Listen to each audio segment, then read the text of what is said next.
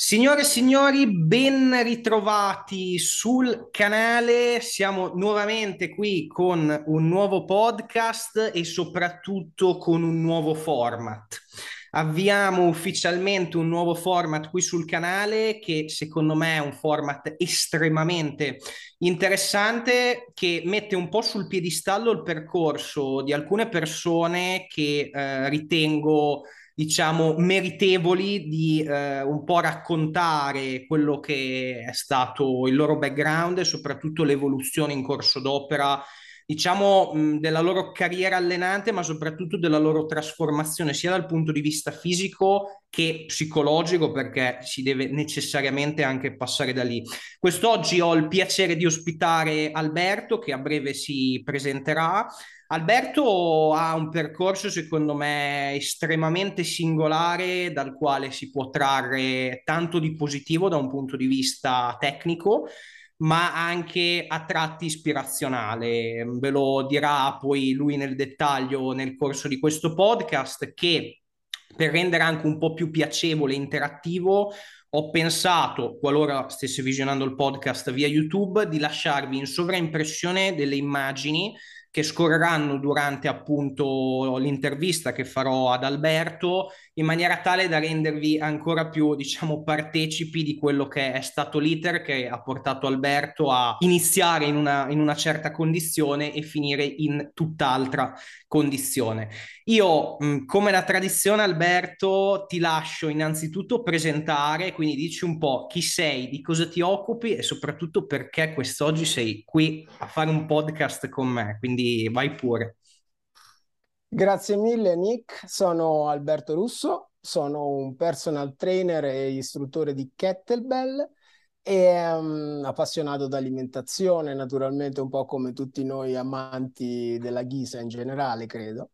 E forse la mia peculiarità, come introducevi tu, è il fatto di essere stato un ex obeso durante il mio percorso, anzi è stato proprio il motivo per cui poi io mi sono avvicinato all'ambiente della palestra. Eh, parliamo di un, un ragazzotto di, di 19 anni che è arrivato a pesare 120 kg quindi è una cosa che mi ha accompagnato poi per il resto della vita, magari poi durante il podcast snoccioleremo meglio. Assolutamente. Eh, sono davvero contentissimo e devo dirlo, onorato di essere qui perché il podcast, eh, il tuo podcast, è uno di quelli che mi ha accompagnato anche durante il mio percorso e quindi è davvero un grande onore essere qui addirittura come primo ospite di questo nuovo format. Il piacere è tutto mio, Alberto. Io ti ringrazio per eh, appunto le parole fin troppo lusinghiere. Bando alle ciance, come si suol dire. Iniziamo con appunto l'episodio odierno. Io partirei dal punto di partenza, quindi se vuoi un attimino delucidare i nostri ascoltatori eh, un pochino su quella che è stata appunto eh, quello che è stato appunto lo startup point, il tuo punto di partenza dal quale poi c'è stata un'evoluzione incredibile che appunto insomma andremo a sviscerare nel dettaglio. E soprattutto qual è stato se posso domandartelo lo switch che ti ha portato a dire ok da qua basta cioè è il momento di eh, rimboccarsi le maniche e fare tutto quello che è necessario per realmente dare una svolta a questa situazione Guarda, di Switch forse ce ne sono stati più di uno e, e, e, partirei forse proprio dal primo, non perché voglia andare a scavare indietro nella preistoria, ma perché credo sia significativo all'interno del racconto per chi ci ascolta. Parto proprio dalla mia infanzia, un'infanzia un po' obesogena, cresciuto dentro una famiglia dove insomma sono tutti belli abbondanti, mio fratello addirittura ha raggiunto 140 kg, mio padre è stabile tra i 115 e i 120, quindi insomma ci piace mangiare di famiglia e quindi io sono arrivato a 19 anni appunto a pesare 120 kg senza aver mai realmente fatto uno sport se non ogni tanto il nuoto ma giusto perché mio padre è un grande appassionato e costruttore di piscine e io in realtà il mio primo approccio co- con lo sport essendo stato il nuoto non è stato proprio amore a prima vista perché immagina il bambino cicciottello con le tettine che a 11 anni deve andare in piscina tettina di pose insomma il mio primo incontro con lo sport non mi ha fatto amare lo sport in generale. A 19 anni, lì forse il primo, la prima un po' epifania nel momento in cui per allacciarmi le scarpe letteralmente avevo il fiatone la mattina appena sveglio. Allora ho detto, beh, forse qui c'è qualcosa da fare. E, eh, e onestamente non è stato facile, cioè non, non avevo nessuna, eh, nessun background dal punto di vista nutrizionale di alimentazione. E soprattutto non avevo eh, uno sport alle spalle. E quindi non è stato facile capire da dove iniziare. Perché magari volevo iniziare a giocare a calcio o a tennis ma quando arrivi a 19 anni che non hai mai fatto niente non è semplice eh, certo. iniziare uno sport. Paradossalmente la palestra è la prima cosa che alla fine mi è venuta in mente grazie anche ad alcuni amici, parenti eccetera. Entro in palestra luogo che avevo sempre pensato fosse per i classici edonisti che devono stare al chiuso, ma no, io preferisco gli sport all'aperto, eccetera, bla bla bla. Ok, entro palestra, da lì in realtà me ne innamoro semplicemente per il fatto che comincio a sentire il mio corpo. Io conoscevo meglio come funzionava il mio motorino, la mia macchina, sapevo tutto del carburatore, i cilindri, eccetera, non avevo idea di come funzionasse l'apparato muscolo-scheletrico, e, insomma le cose di base. Allora da lì mi sono appassionato proprio alla fisiologia di me stesso e del corpo umano. Da lì sono andato avanti. Eh, te la taglio un pochino, da quel momento in poi ho voluto anche studiare un po', ho preso le prime certificazioni da personal trainer, parliamo del 2004, da lì ho continuato, però devo dire che eh, questa infanzia obesogena, questa mia amore per il cibo, anche se vogliamo, mi ha fatto continuare per vent'anni sia a frequentare il mondo delle palestre, anche sotto diverse forme, perché poi mi sono appassionato ai kettlebell, però a fare degli effetti yo-yo clamorosi. Non sono più tornato a 120 kg, forse ho sfiorato i 100, ho sorpassato i 100 un'altra volta sola in questo ventennio che mi divide da quel, da quel periodo del primo piede in palestra, oggi che ne ho 43 però devo dire che il mio range è sempre stato 85-95, cioè ho sempre ballato lì dentro questi 10 kg, presi sempre in una maniera facilissima, ritolti soprattutto all'inizio anche in maniera facilissima. Poi dopo in realtà ho scoperto per quale motivo, magari poi lo approfondiremo più avanti, in realtà eh, più avanti vai con questo giochino togli metti e più difficile diventa togliere e più facile diventa mettere.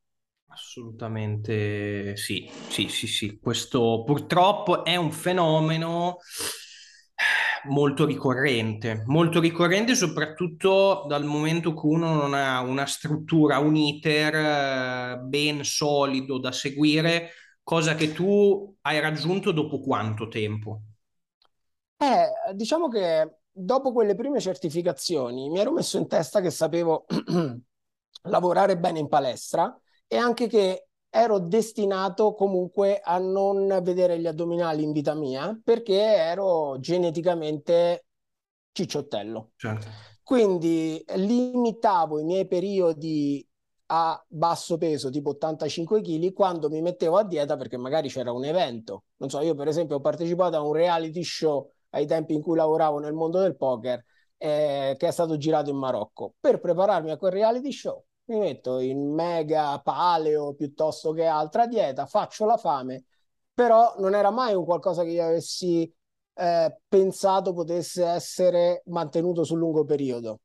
Perché per me erano solo alternarsi di diete incredibili per perdere peso e rientrare in una taglia di pantaloni che mi consentisse di partecipare al matrimonio piuttosto che eh, all'evento televisivo e poi dopo inevitabilmente sapevo che avrei riacquistato il peso. Tutto questo fino a uh, più o meno un paio d'anni fa, quando dopo aver vissuto tanto tempo all'estero ritorno in Italia, mi trasferisco qui sulle montagne di Madonna di Campiglio perché mia moglie è originaria di qua e vuoi un po' il bosco, vuoi la natura, vuoi anche il più tempo libero perché dopo la pandemia ho switchato a un lavoro diciamo a distanza e, e quindi tutte queste cose mi hanno fatto dire, vabbè dai, rifacciamolo. Mi ritrovavo di nuovo a 96 kg.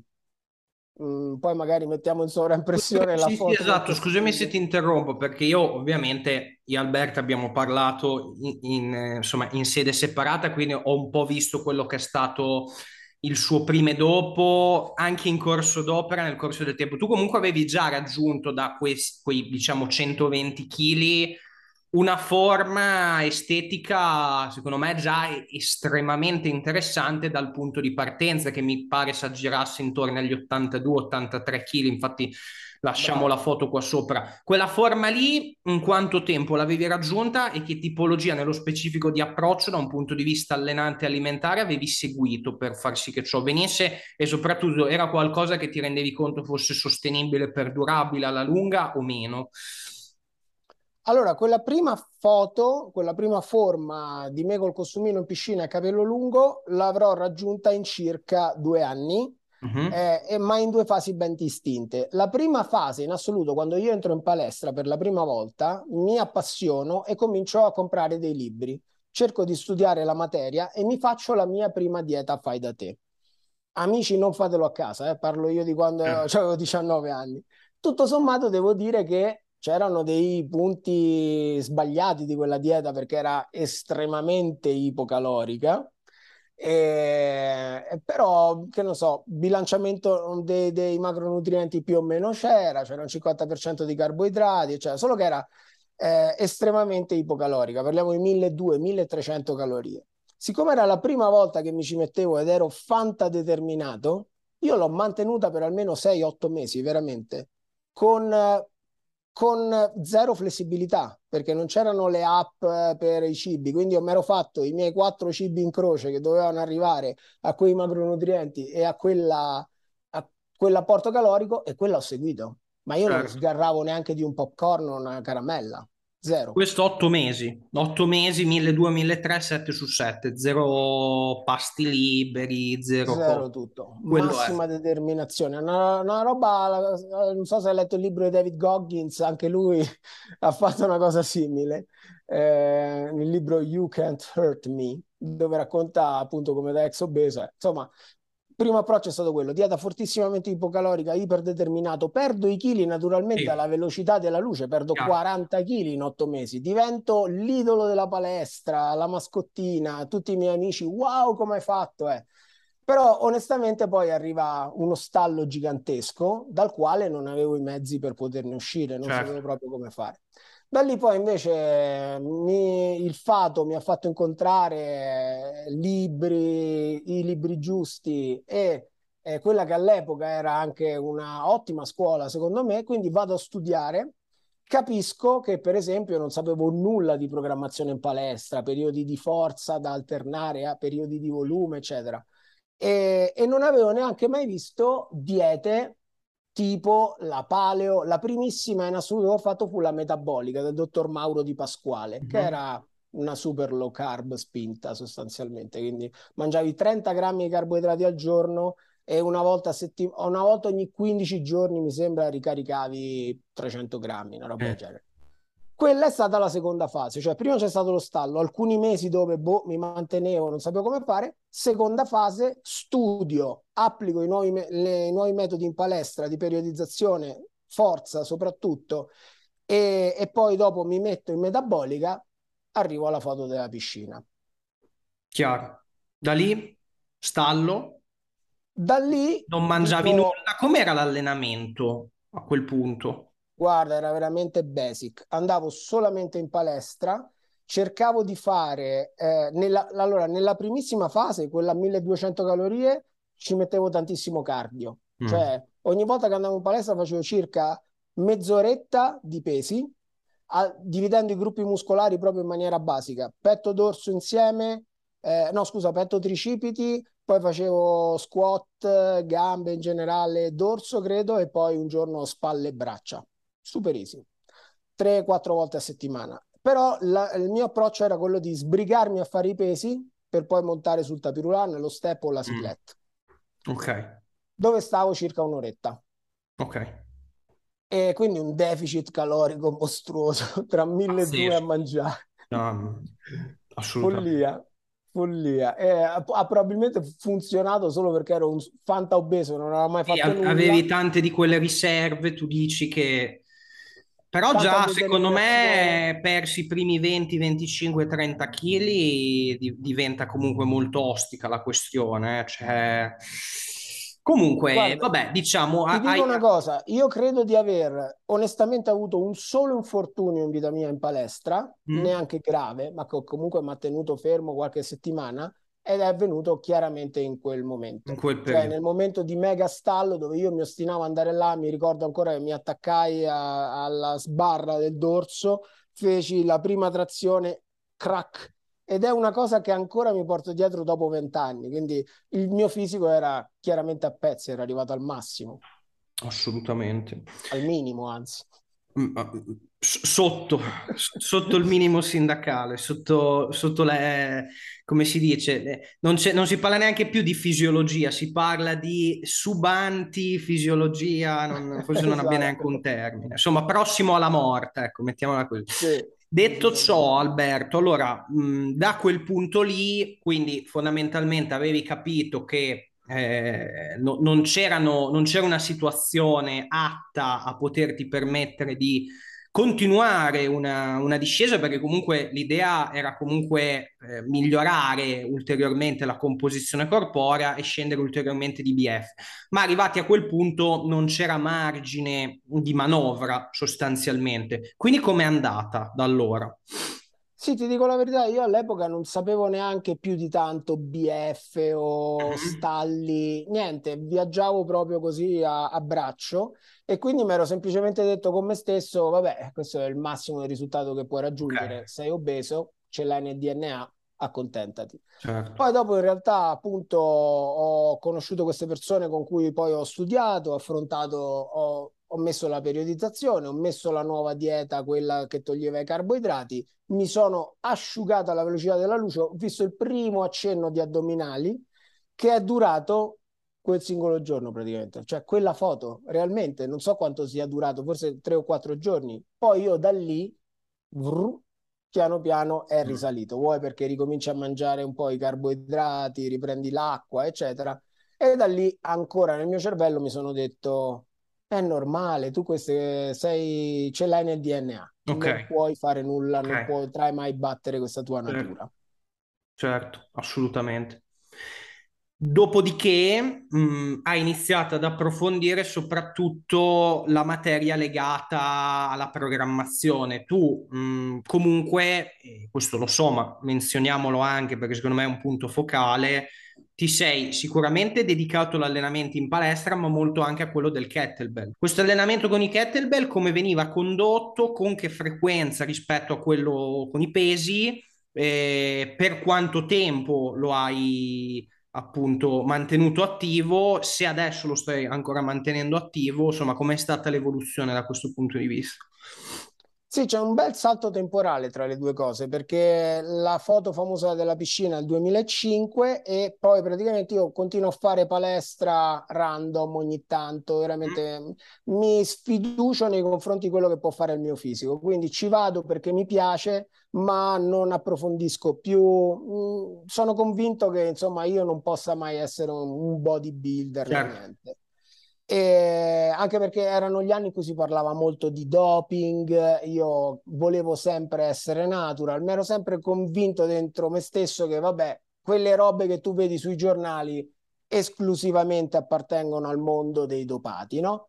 Sicuramente poi questo potremmo approfondirlo, in parte è vero, in parte no. Comunque mi ero messo in testa che io non avrei mai potuto avere un fisico decente semplicemente perché non era nel mio DNA e non ero disposto a doparmi. Chiaro.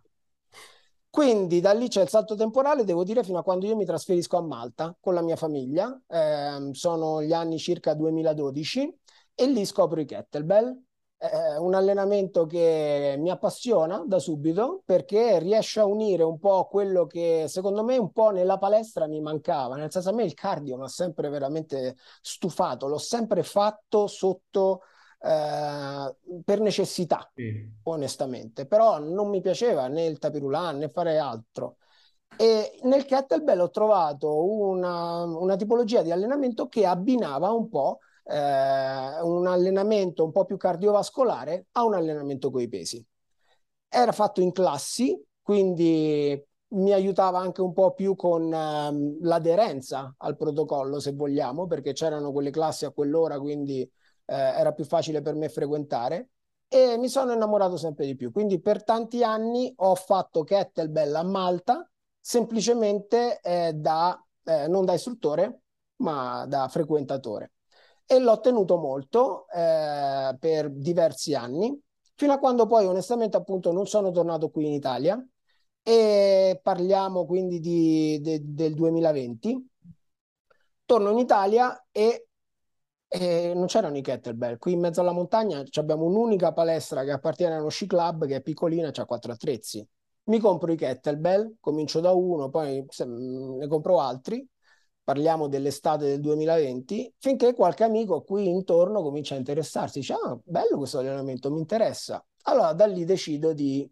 Sapevo fare kettlebell, eh, come utente, diciamo, però nel momento in cui sento questa responsabilità anche solo con gli amici di insegnare loro, allora decido di, di prendermi le prime certificazioni.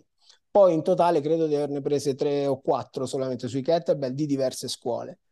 E, um, e da lì la passione, anche la rinnovata passione per le certificazioni, cosa che avevo abbandonato mm, molti anni prima ma che poi dopo eh, ti permettono, come dire, riscopri quell'amore che ti permette di, quando devi insegnare qualcosa, credo ci sia, non so se Confucio o qualcuno dei vecchi saggi che ha detto proprio che se vuoi imparare qualcosa al meglio devi insegnarla. Eh, devo dire che io mi ci sono ritrovato moltissimo, anche la mia tecnica è migliorata tantissimo nell'insegnare, quindi poi ho iniziato a insegnare queste classi che a Madonna Campiglio tre volte a settimana e, e ho portato qualcosa di nuovo qui eh, e poi mi ha aiutato anche a mantenere questa cosa a me sul lungo periodo, col fatto che devo andare lì tre volte a settimana in palestra, eh, mi ha aiutato un po'. E da qui poi inizia la nuova fase. Chiaro. C'è questo, diciamo, eh, approccio un po' più consistente al kettlebell e da lì come, come va anche l'allenamento in palestra, la programmazione e l'alimentazione. Ehm, arrivo a Campiglio, in realtà l'approccio all'alimentazione è stato devastante, nel senso otto anni a Malta ho mangiato malissimo. Eh, quando arrivo in Italia e trovo il capriolo, la polenta, i formaggi di malga e i salumi incredibili, tutta roba inesistente a Malta se non sottovuoto dentro i supermercati, tilto perché mm. da ex obeso, uno che insomma gli piace mangiare, ricordiamolo sempre che, che, è il tratto fondamentale della mia vita, anche oggi, poi ti spiegherò meglio come, come certo, faccio. Certo. E insomma arrivo a 96 kg di nuovo, fum, mm. ri, boh, proprio in un attimo.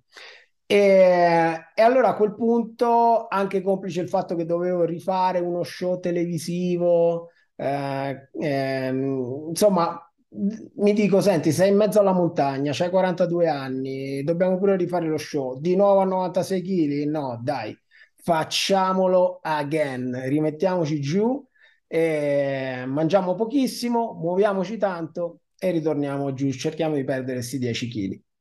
Quindi che faccio? Comincio a combinare, credo, non so quanti sport in contemporanea. Mi compro la cicletta a casa e mi metto con l'app Peloton a fare 45 minuti tre volte a settimana mega hit, uh, hit and heal, le corse con uh, col coach uh, con i video registrati frontali. Poi cammino tantissimo, naturalmente, qui in mezzo ai monti, faccio palestra, faccio i kettlebell. Eh, ogni occasione buona per in- incastrare qualsiasi tipo di, sco- eh, di sport, provo l'arrampicata, cioè cerco di tenermi attivo il più possibile e ritaglio le calorie stavolta non più a 1200, mi metto a 1600 perché mm. non ce la faccio più a stare a 1200 mm. eh, ormai lo potevo fare a 19 anni mi metto a 1600 e per sopperire a così tanto introito calorico che non era più quello famoso dei 1200 che sapevo avrebbe funzionato decido di appunto aumentare lo sport eh, mi do anche al racking un caro amico eh, mio di infanzia, eh, con cui poi dopo avevamo un po' perso i contatti, scrive un libro e, e, lancia delle sfide di racking. Il racking, per chi non lo sapesse, è una camminata zavorrata. Prende ispirazione da, dagli eserciti, tipo americani, Navy SEALs, mm. con i loro zainoni pieni di armi e tutto il resto devono camminare, camminare, camminare. E quindi questo mio amico lancia un po' delle sfide, un po' come degli hero workout, no? Mm-hmm. Eh, molto famosi in America, e lancia questa sfida di 16 km con 16 kg. E io 16 km avevo appena iniziato a farli correndo, perché in tutto questo avevo iniziato anche a correre trail running, eh, con scarpe, abbigliamento tutto preciso, corsa di montagna, io che non ho mai corso in vita mia. E dico, vabbè, 16 km, 16 kg secondo me è fattibile. Ci provo, ci riesco. Allora da lì comincio ad affrontare anche le sue altre sfide. 24 kg con 24 km, cioè 24 km con 24 kg e 32 kg con eh, 32 km con 32 kg. C'erano anche dei cap temporali, quindi insomma, sfide belle toste. Comunque io con le mie belle 1600 calorie faccio tutto perché sono come al solito molto motivato e molto tignoso quando mi ci metto. Peso quanto si aggirava? Peso quanto si aggirava in questa, diciamo... Il mio peso dai 96, dopo qualche mese con tutte queste robine qua, era sceso a, di 10 kg circa. Okay. 86, 85. Ok. Però c'era un grosso problema, che per tutti gli effetti yo-yo che io ho fatto, ogni volta che riperdo questa fetta da 10 kg, in realtà la mia composizione corporea è sempre peggio. Cioè, la prima volta, foto della piscina, 82-83 kg, un accenno di addome si vede. Ehm, dopo la ventesima volta che faccio l'effetto yo-yo, a 85-86 era proprio completamente diversa la forma. Certo. Non, mancavano 2 o 3 kg a quella forma asciutta. Ok. Perché, come tu mi insegni, in realtà io con tutti questi effetti yo-yo continuavo a distruggere la mia massa magra e continuavo ad accumulare massa grassa ogni volta che smettevo. Già. Quindi sono molto molto demoralizzato e vedo che sono arrivato di nuovo al limite del mio corpo. Faccio la 32 km con 32 kg, ma non ti dico che rischio l'infortunio, ma come appunto era successo vent'anni prima, sono di nuovo in una condizione di stallo, non perdo più peso, demotivato non ho più voglia di montare la bicicletta, ritorna ad essere l'appendiabiti, come, come era sempre stata storicamente tutte quelle che avevo avuto in passato.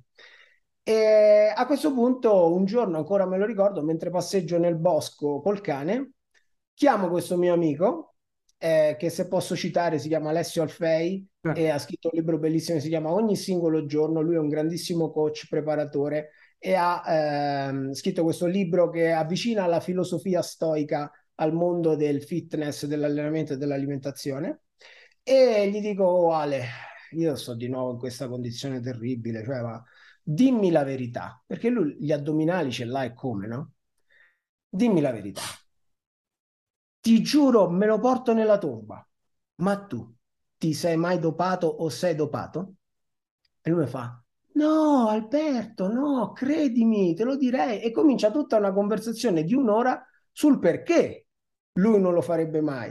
Mm-hmm. Ed è estremamente convincente. Eh, poi ci conosciamo da una vita, quindi veramente mm, me lo sarei portato nella tomba se me l'avesse detto. E serviva a me come cosa per dire: Ok, mettiti l'anima in pace, Alberto. Se non usi quelle robe, tu non ci arriverai mai un fisico mm-hmm. asciutto. Era me stesso che continuava a raccontarsela in, in sostanza. Insomma, lui mi dice: Dai, cerchiamo di analizzare la situazione. Gli racconto quello che sto facendo, quanto sto mangiando. Ah, naturalmente non ti avevo detto io pochissimi carboidrati, forse il 15-20% ne tenevo perché il carboidrato è uh, maledetto, pensavo. E, e, questo amico la prima cosa che mi dice dice: Vabbè, tu devi alzare calorie e soprattutto carboidrati. Ma scherzi? Comincia a dirmi quello che mangia lui. Insomma, mi rendo conto che lui fa più o meno l'attività fisica che faccio io, da preparatore che era e, e, e mangia tipo 2700 calorie.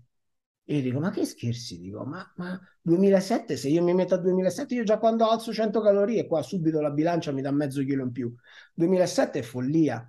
Poi i carboidrati, ma scherziamo, gli americani ci sono rovinati con quella roba, pizza, patatine. Lui fa, vabbè, credimi, eh, che c'hai da perdere? E dico, obiettivamente non c'ho niente da perdere perché tanto sta, questa situazione la mollo comunque tra una settimana perché eh. mi sono stufato per l'ennesima volta. Proviamoci. Comincio a mangiare i carboidrati, porto lui mi dice almeno il 50% e comincio a salire un po' di calorie, piano piano, con un grande sospetto, Nick, molto sospetto, passo a 1800, poi 1900 e il peso non è che aumentasse particolarmente arrivo a 2000, 2100 e il peso inizia a calare. Cioè scendo una mattina molto sulla bilancia a 84 kg e mezzo. Dico, what?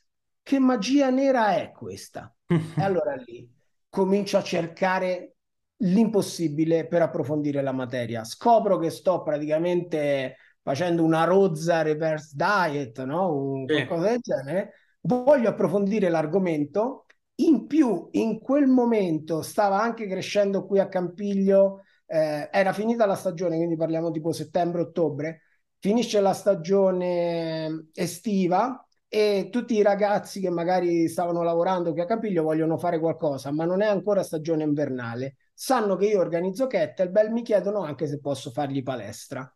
Quindi coincidono due robe, cioè le, di nuovo tornare a insegnare qualcosa oltre ai kettlebell per il quale già mi ero certificato. Ero già personal trainer con quella certificazione vent'anni fa, però volevo anche un po' rispolverare le ultime cose e decido di entrare nell'Invictus Academy. Uh-huh metto insieme tutti i pezzi. Io seguivo la, il project da tanto tempo, avevo diversi libri. Fui addirittura alla presentazione del libro Project eh, Nutrition a Roma, dove però poi dopo avevo accantonato questo libro da una parte perché mi sembrava boh, forse troppo complicato, non, non, non, mi ricordo per quale motivo, poi adesso rileggendolo invece dentro c'era così tanta saggezza. Comunque... Lui ti diceva eh... di mangiare i carboidrati. Esatto. Project Nutrition. esatto, esatto. Okay. Comunque mi iscrivo all'Academy, quindi verso ottobre, e entro dentro e trovo un modulo così dal nulla, ricomposizione corporea, del, del santissimo dottor Marco Perugini, dove dentro praticamente spiega effettivamente passo passo come uno dovrebbe fare. Dal, dalla fase di monitoraggio iniziale e fino a poi come progredire, cambiare l'alimentazione, eccetera. E sono concetti completamente nuovi per me. Mm-hmm. Mai sentito parlare di reverse diet, mai sentito parlare di alimentazione flessibile, niente, non conoscevo nulla di tutto questo. Mi appassiona la materia, da malato di dati quali sono, comincio a crearmi il mio mega foglio Excel dove ogni mattina mi peso. E ogni giorno io utilizzavo MyFitnessPal già da una decina di anni, però non, non molto costante eh, per tanti anni, mentre invece già avevo raccolto comunque un anno di dati prima ancora di iniziare l'Academy, con le 1600 calorie, le tenevo con la app. Da lì comincio a, ad alzare le proteine, ehm, almeno più o meno a circa 1.8-2 grammi eh, per chilo di peso corporeo e metto da MyFitnessPal ogni giorno nel mio foglio Excel quanto calorie ho mangiato quante proteine ho mangiato e che tipo di attività fisica ho fatto. That's it. Come il modulo sulla ricomposizione corporea diceva, faccio il mio monitoraggio di 14 giorni e trovo che la mia norma calorica nuova, incredibilmente, è 2600 calorie. Il mio peso rimane stabile a 84 kg più o meno. E, e 2600 calorie io non le avevo mai mangiate in vita mia nei miei momenti fitness, diciamo. era una roba assurda. Utopica. Non avevo neanche mai aumentato così tanto le proteine in vita mia. Mm. E, e, da lì naturalmente poi mi appassiono alla cosa e, e comincio il mio primo periodo di CAT, mm-hmm. però sensato. Fatto bene. CAT, sì. Dove da 2006 scendo a 2100. 2100 eh, e continuo un po' con tutte e, e, soprattutto conosco, vengo a conoscenza di questa alimentazione flessibile, ovvero la, eh, un'alimentazione che ti permette di mangiare tutto, non come prima che durante il mio periodo fitness la Nutella era bandita, ma e non solo, e non solo la Nutella, cioè si andava avanti a pollo, riso, broccoli, esatto, esatto. bresaola, mi ricordo, petto di tacchino, fesa di tacchino a quintalate.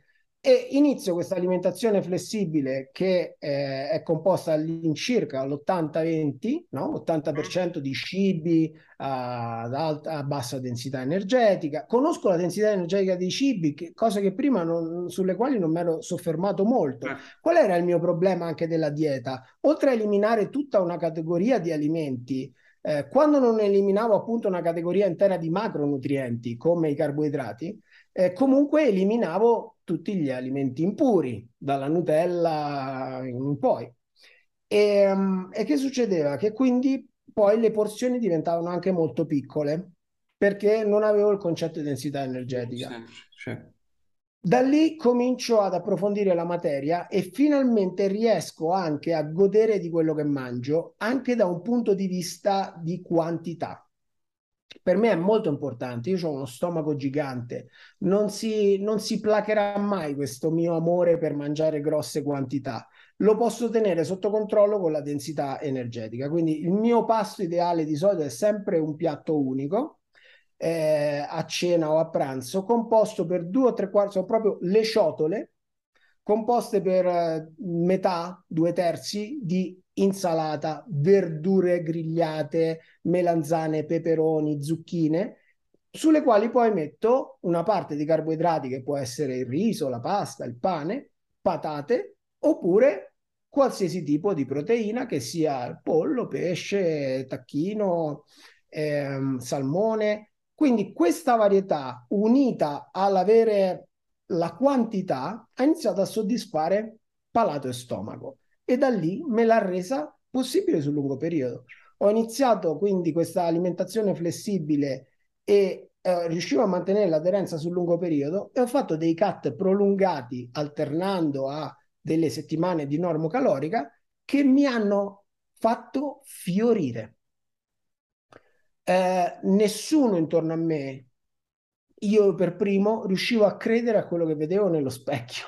Cioè io mangiavo il doppio di prima e mi allenavo finalmente con rinnovata passione e poi il mio corpo nello specchio cambiava settimana dopo settimana in una maniera che io non avevo mai visto prima, fino ad arrivare addirittura agli addominali.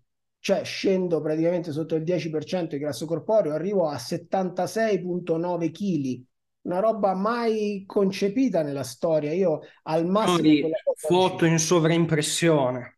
Foto, foto in sovraimpressione e, ehm, e niente, ma soprattutto avevo anche un programma sul lungo periodo. Sapevo benissimo che poi dopo, prima o poi, sarebbe venuta una grande periodo di normocalorica eh, e poi dopo, chissà, magari addirittura un bulk cosa che io nella mia testa ho sempre pensato essere una roba per bombardoni.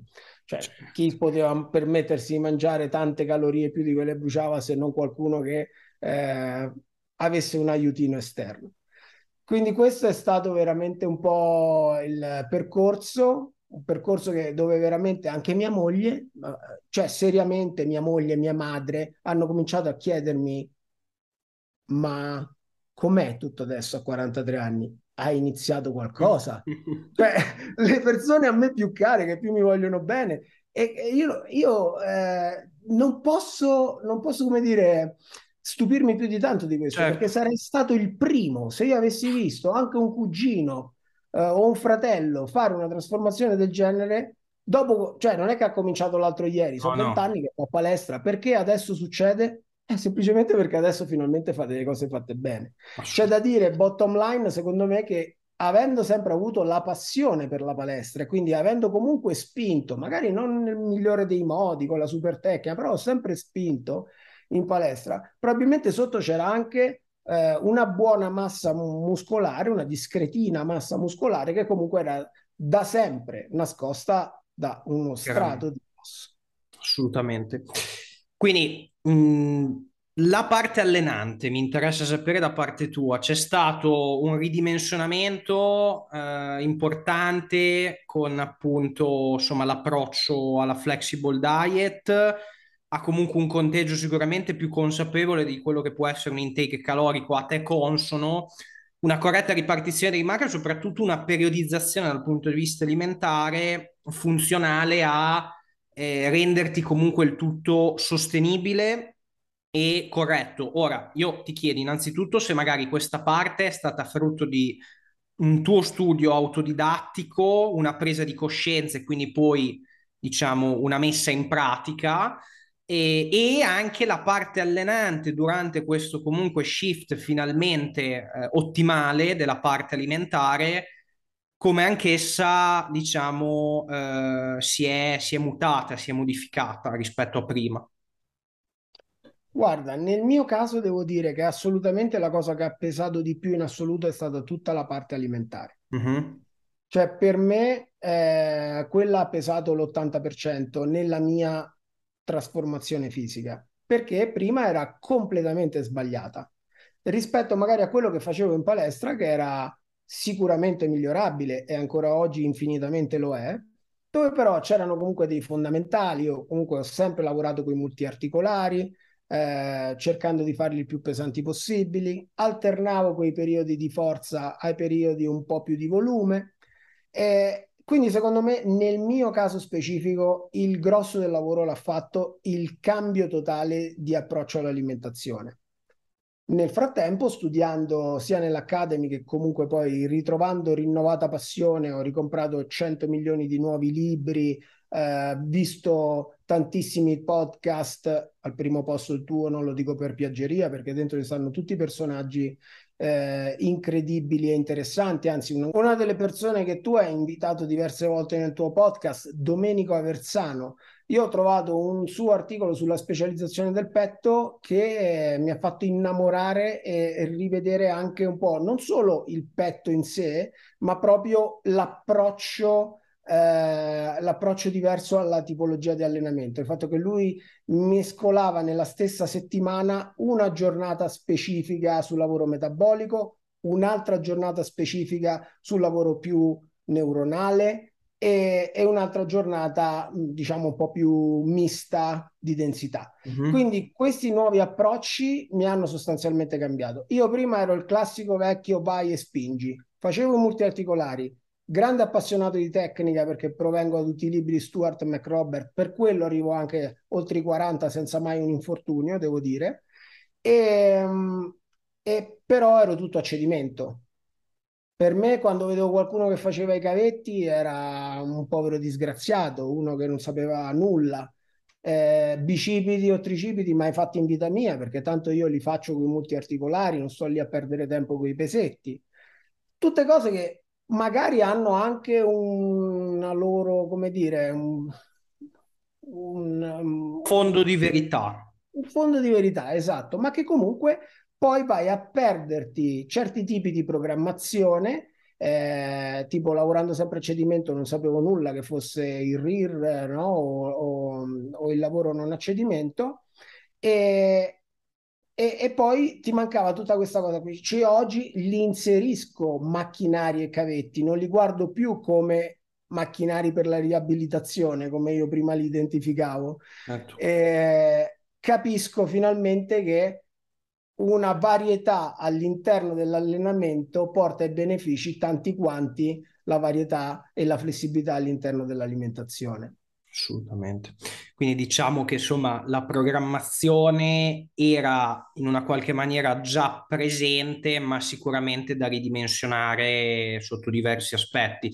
Già comunque la cura del gesto motorio, da quello che mi stai dicendo, fa tantissimo perché ehm, quella è la base, cioè quella è la base che io poi vedo anche a livello di, di insomma lavorativo che manca nove volte su dieci. Quindi poi ma mh, almeno quella una volta consolidata, poi diciamo che tutto il resto può sicuramente essere dal mio canto evoluto in maniera molto più semplice e molto più, più veloce e immediata. Detto ciò, ehm, da un punto di vista di frequenza allenante, tu eri solito eh, allenarti tre volte con i pesi, che poi eri passata a quattro durante gli ultimi mesocicli, c'era stato anche, diciamo, un, um, un, aumento della frequenza allenante. Hai tenuto sempre i kettlebell, giusto? quindi l'allenamento con i kettlebell sempre presente. Alla fine comunque la tua routine settimanale prevedeva un solo giorno di riposo, diciamo, dall'attività contro resistenze, sia essa con i kettlebell o con i pesi, giusto? Esatto, sì, sì. Diciamo che il mio standard è allenarmi tre volte a settimana con i kettlebell, lunedì, mercoledì e venerdì quando ho lezione, e eh, sono un tipo di istruttore che fa mentre, mentre allena, quindi insomma sono sempre il primo a, a spingere, quindi sono sessioni molto allenanti. E le altre tre volte in palestra, sostanzialmente eh, perché una specializzazione per il petto, per esempio? Perché ho trovato che è quello che alleno di meno con i kettlebell, perché nel gesto del kettlebell si lavora molto sicuramente le gambe, il core, le spalle, le braccia, però non ci sono tantissimi esercizi che vanno effettivamente a lavorare sul gesto motorio del petto. Ecco perché poi avevo deciso di fare una specializzazione. Eh, è una cosa per la quale, guarda, ringrazierò sempre virtualmente il dottor Aversano perché mi ha eh, le dip alle parallele. Non sapevo di essere capace di fare 30 dip zavorrato con 25 kg. Cioè, è una cosa che ci sono arrivato piano piano nel tempo, no? È, è stato tutto davvero molto bello, una nuova riscoperta. Ecco, prima per me la palestra era semplicemente vai lì e spingi sui tre multiarticolari di base, tutto il resto è noia, eh, però poi c'è da dire che diventava un po' noia anche quello, no? E quindi ho riscoperto che cavini, specializzazioni, dips, trazioni eh, o il multipower. Io non credo di aver mai toccato un multipower eh, negli ultimi 15 anni, Adesso lo inserisco regolarmente per le spalle, per il petto, perché fatto nel modo giusto eh, porta i suoi benefici sicuramente. Assolutamente, Alberto. E ad oggi com'è la situazione? Aggiornaci un attimo, attualmente, attualmente. Allora, io a giugno scorso poi ho dato l'esame, sono diventato un Invictus Trainer. Eh, come tesina, naturalmente, ho portato la mia esperienza, la body recomp che avevo fatto su me stesso e poi da lì sono entrato in contatto proprio con quello che eh, mi ha cambiato la vita, quindi per forza di cose era diventato un mio mentore, Marco Perugini. Da quel momento ho deciso anche che eh, volevo essere seguito da lui personalmente, quindi l'ho contattato proprio dicendogli A come mi aveva cambiato la vita e B se avesse l'opportunità di potermi continuare a seguire. Eh, per fortuna ha detto sì, e quindi da aprile scorso eh, sto continuando con lui eh, lato alimentazione ad essere seguito. Per me è molto importante perché poi eh, sono sempre un ex obeso. Sono sempre uno eh, le quali cellule di grasso non vedono l'ora di, di, accaparrarsi qualsiasi tipo di nutriente e quindi essere seguito da un professionista in questa fase secondo me è fondamentale. Difatti insieme a Marco abbiamo mantenuto da aprile scorso fino adesso sostanzialmente la normocalorica ma con a volte dei mini cut o a volte se eh, c'era un periodo come quando sono stato per esempio in vacanza per due settimane cioè lui mi aiuta a modulare e eh, a sistemare l'alimentazione sul lungo periodo e in questo momento stiamo per entrare nella mia prima fase di bulk, oh. cosa che non avrei mai prima ipotizzato di fare nella mia vita e sicuramente che per la quale non mi sento eh, in grado di fare fai da te. Quindi voglio essere continuato farmi seguire eh, da Marco. Fantastico. Un'altra cosa che vorrei introdurre è che eh, forse da questo momento in poi è anche il momento per me di essere seguito da qualcuno lato allenamento in palestra, perché eh, sicuramente soprattutto insieme al bulk è importante ancora di più che l'allenamento in palestra sia efficace per arrivare a quella ricomposizione corporea, eh, un, a una giusta ricomposizione corporea. Quindi da questo momento in poi il futuro sarà questo qui, riuscire a trovare anche qualcuno che mi segua da quel lato. Ottimo. Sei uno dei candidati, quindi rimaniamo in contatto. Eh? Mm, va, va benissimo, On- onorato, onorato.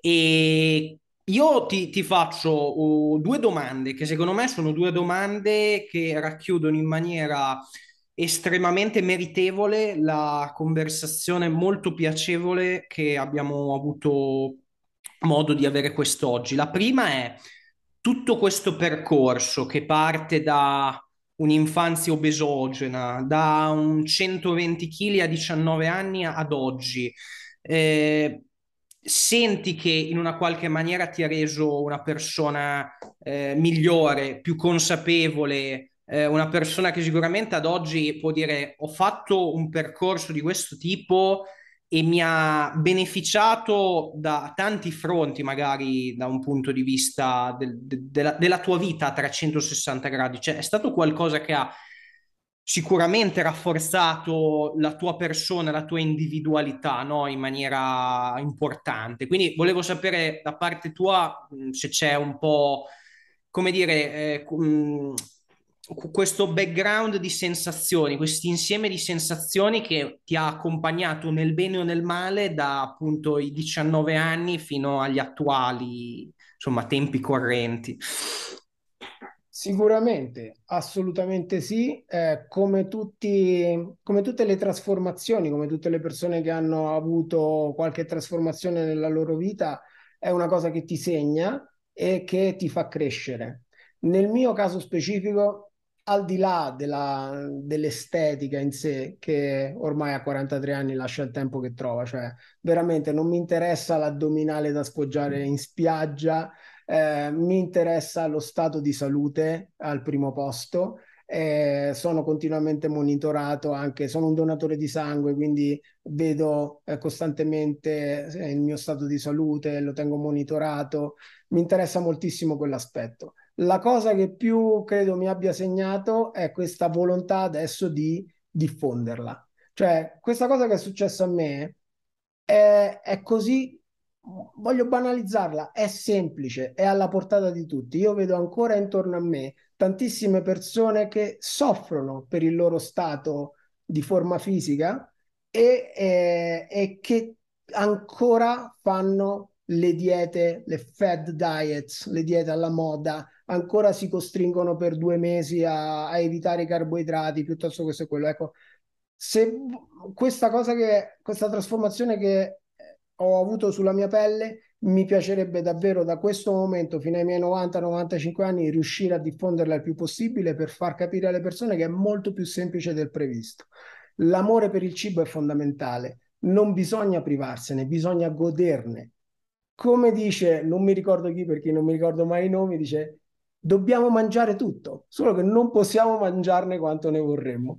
Però questa è una cosa fondamentale e io credo che si riscopra, basta demonizzarlo. Eh, mi sono depresso tipo un paio di settimane fa entrando in una libreria famosa, stavo in una stazione, ho detto ah, fammi andare a dare un'occhiata alla... se trovo qualcosa interessante nei libri di diete. Sono davvero, mi sono proprio rattristito nel vedere che non ce n'è uno tra le decine e decine di libri che non sia ancora un claim a correre dietro a elimina questo, togli quell'altro, mm. bevi solo questo, mangia solo quello. Spero proprio che da qui a vent'anni la società si trasformi per il benessere e per il bene dei nostri figli. Ho una bambina di nove anni al quale voglio passare questi insegnamenti.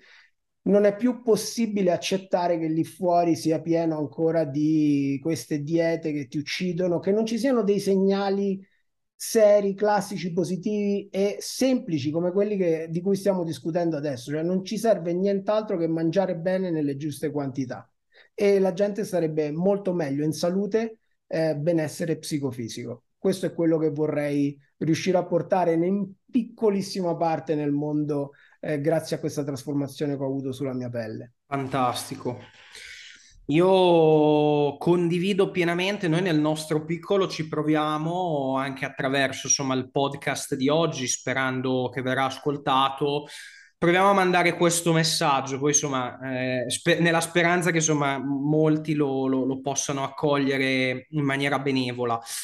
Prima di chiudere, ti pongo un'ultimissima domanda, che più che una domanda è un messaggio che mh, mm, non voglio anticipare, quindi te lo lascio fare a te ehm, se c'è un, un, ragazzo, un soggetto, anche magari una persona di una certa età, che ci sta ascoltando, che può eh, in una qualche maniera sentirsi presi in causa dalla tua storia, dal tuo racconto, eh, che magari eh, è in una qualche maniera attualmente nella situazione in cui tu eri anni fa Se ci fosse un messaggio che tu vorresti lanciare in questo istante a questa persona, cosa gli diresti? Ah, direi qualcosa che avrei voluto sentire io. È veramente possibile raggiungere un potenziale incredibile che sta nel nostro corpo con, eh, app- applicando dei metodi giusti, che siano da- dal punto di vista dell'alimentazione che quelli dell'allenamento, esistono dei metodi giusti per ognuno di noi e sostanzialmente mh, sono anche eh, ormai, come dire, accessibili a tutti. L'alimentazione flessibile è uno di questi, per esempio, quindi non cadete più nel marketing delle diete, non credete che ci sia un macronutriente o una categoria di cibi che faccia male. E, e questo è la cosa che mi sento più di dire a chi come me soprattutto è stato obeso e combatte soprattutto contro di quello. Quindi questo credo che sia la cosa, il messaggio che vorrei condividere. È davvero possibile naturalmente, in una maniera assolutamente natural, raggiungere il potenziale del nostro fisico, che per ognuno di noi sarà diverso, ma sarà comunque incredibile quello che abbiamo dentro e che dobbiamo solo tirare fuori. Io ti ringrazio per il tuo intervento, per il tuo tempo e per la tua disponibilità appunto nell'essere ospite del podcast. Ci tengo, oltre ovviamente a ringraziarti, a lasciare noti i tuoi contatti di riferimento.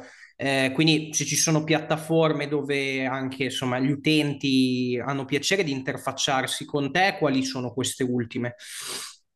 Ah, se hanno piacere, io mi, mi, trovano come Grande Alba dappertutto. Anche grandealba.com li ridireziona al mio canale YouTube dove sto iniziando a mettere delle ricette appunto che si basano su cibi a, a bassa densità energetica e, e flessibili.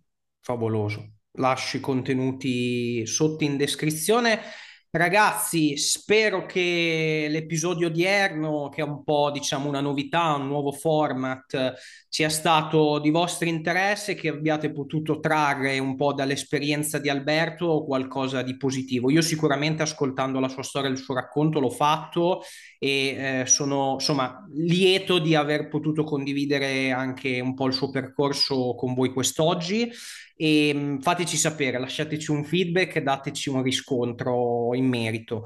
Vi ricordo che l'episodio così come tutti gli altri del podcast, li trovate anche in formato MP3 sulle principali piattaforme di podcast in quali Apple Podcast, Spotify e Anchor. Avete come sempre tutti i link in descrizione video. Io vi ringrazio per l'attenzione, augurandovi un buon proseguimento nell'attesa di risentirci per un nuovo podcast. Grazie nuovamente Alberto. Grazie Nick, grazie a tutti.